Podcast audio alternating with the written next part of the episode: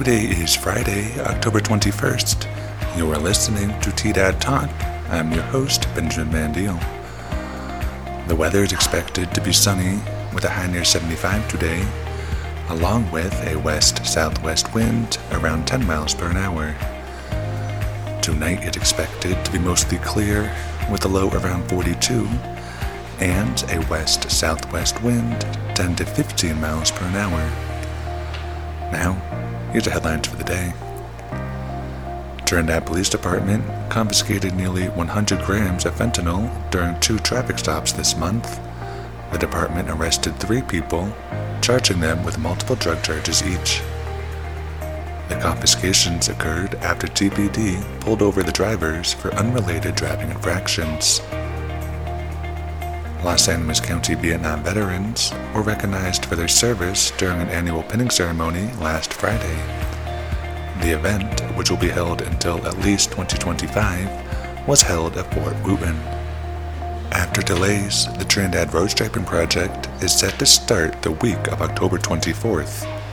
The project will address many turn lanes, crosswalks, stop and lane markings that have worn down. Proposition GG, a ballot measure about ballot measures, will appear on the November ballot.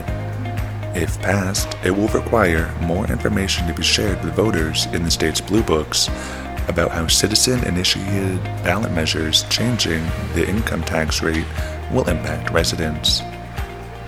Now, let's see what's happening for events in the area. Today at 4 p.m., the Carnegie Public Library will hold a talk about fake news. For more information, call Tom Potter at 719-846-6841. A prayer session called Pray for America will be held tomorrow between 12 and 2 p.m. at the Sebastiani Gym.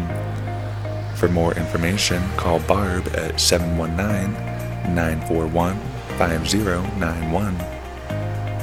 That's the news. Listen daily on T-Dad Radio, Spotify, Apple Music, or wherever you listen to podcasts to keep up with Las Animas County and Colfax County, New Mexico happenings.